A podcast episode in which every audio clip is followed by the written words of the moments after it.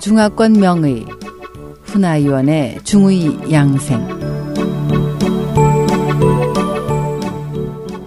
안녕하세요. 중의사 훈아위원의 한방 양생 시간입니다. 오늘은 백합죽과 무죽에 관해서 알아보겠습니다. 백합은 우리가 정원에서 흔히 볼 수 있는 백합꽃을 말하는데요. 백합꽃의 줄기 아랫부분에 비늘 모양의 조각을 약재로 씁니다. 백합죽은 폐를 윤택하게 하고 소화기를 조절해 줍니다. 본초서에는 백합은 맛이 달고 평이해 폐를 윤택하게 하고 마음을 편안히 해준다라고 기록되어 있습니다. 중의학에서 말하는 심은 유형의 장부인 심장뿐만 아니라 정신과 의지를 포함하는 개념입니다. 반면 서양의학에서 말하는 심장은 말 그대로 육안으로 볼 수 있는 장기일 뿐이죠. 백합은 심기를 편안하게 하고 정신을 안정시키며 또 열을 식히고 기침을 그치게 합니다.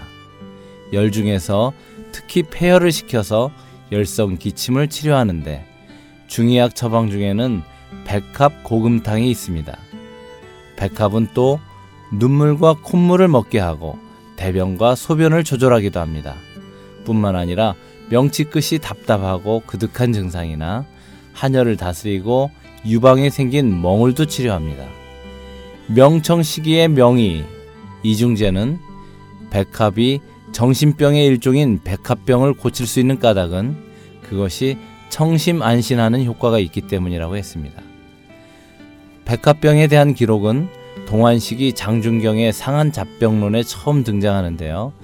현대의학에서 말하는 정신분열증과 유사한 증상으로 사람이 미쳐 날뛰는 증상들을 종합해서 백합병이라고 했습니다. 무죽은 무와 맵쌀로 쓰는데 무는 날로 먹을 때와 익혀 먹을 때의 작용이 크게 다릅니다. 무는 기를 다스릴 수 있지만 기를 깨뜨립니다.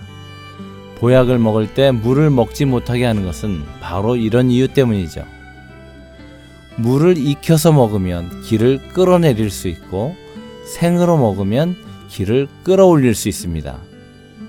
무죽은 물을 익혀 먹기 때문에 당연히 기를 끌어내리는 작용을 합니다. 그래서 비위의 기를 확충해서 가래를 가라앉히고 기침을 치료할 수 있습니다. 무는 또 어혈을 흩어지게 하고 음식을 잘 소화시키기도 합니다. 중국 속담에 물을 먹고 뜨거운 차를 마시면 화난 의원들이 가득 모여든다는 속담이 있습니다. 무슨 말 뜻이냐고요? 예, 무와 차를 같이 마시면 신체의 기가 매우 순조로워져서 의원이 필요 없게 돼서 돈을 벌 수 없게 된 의원들이 때로 몰려 나와서 항의를 한다는 것입니다. 무가 그만큼 유익하다는 뜻이겠지요. SH 청취자 여러분 안녕히 계십시오. 다음 주 이 시간에 다시 찾아뵙겠습니다.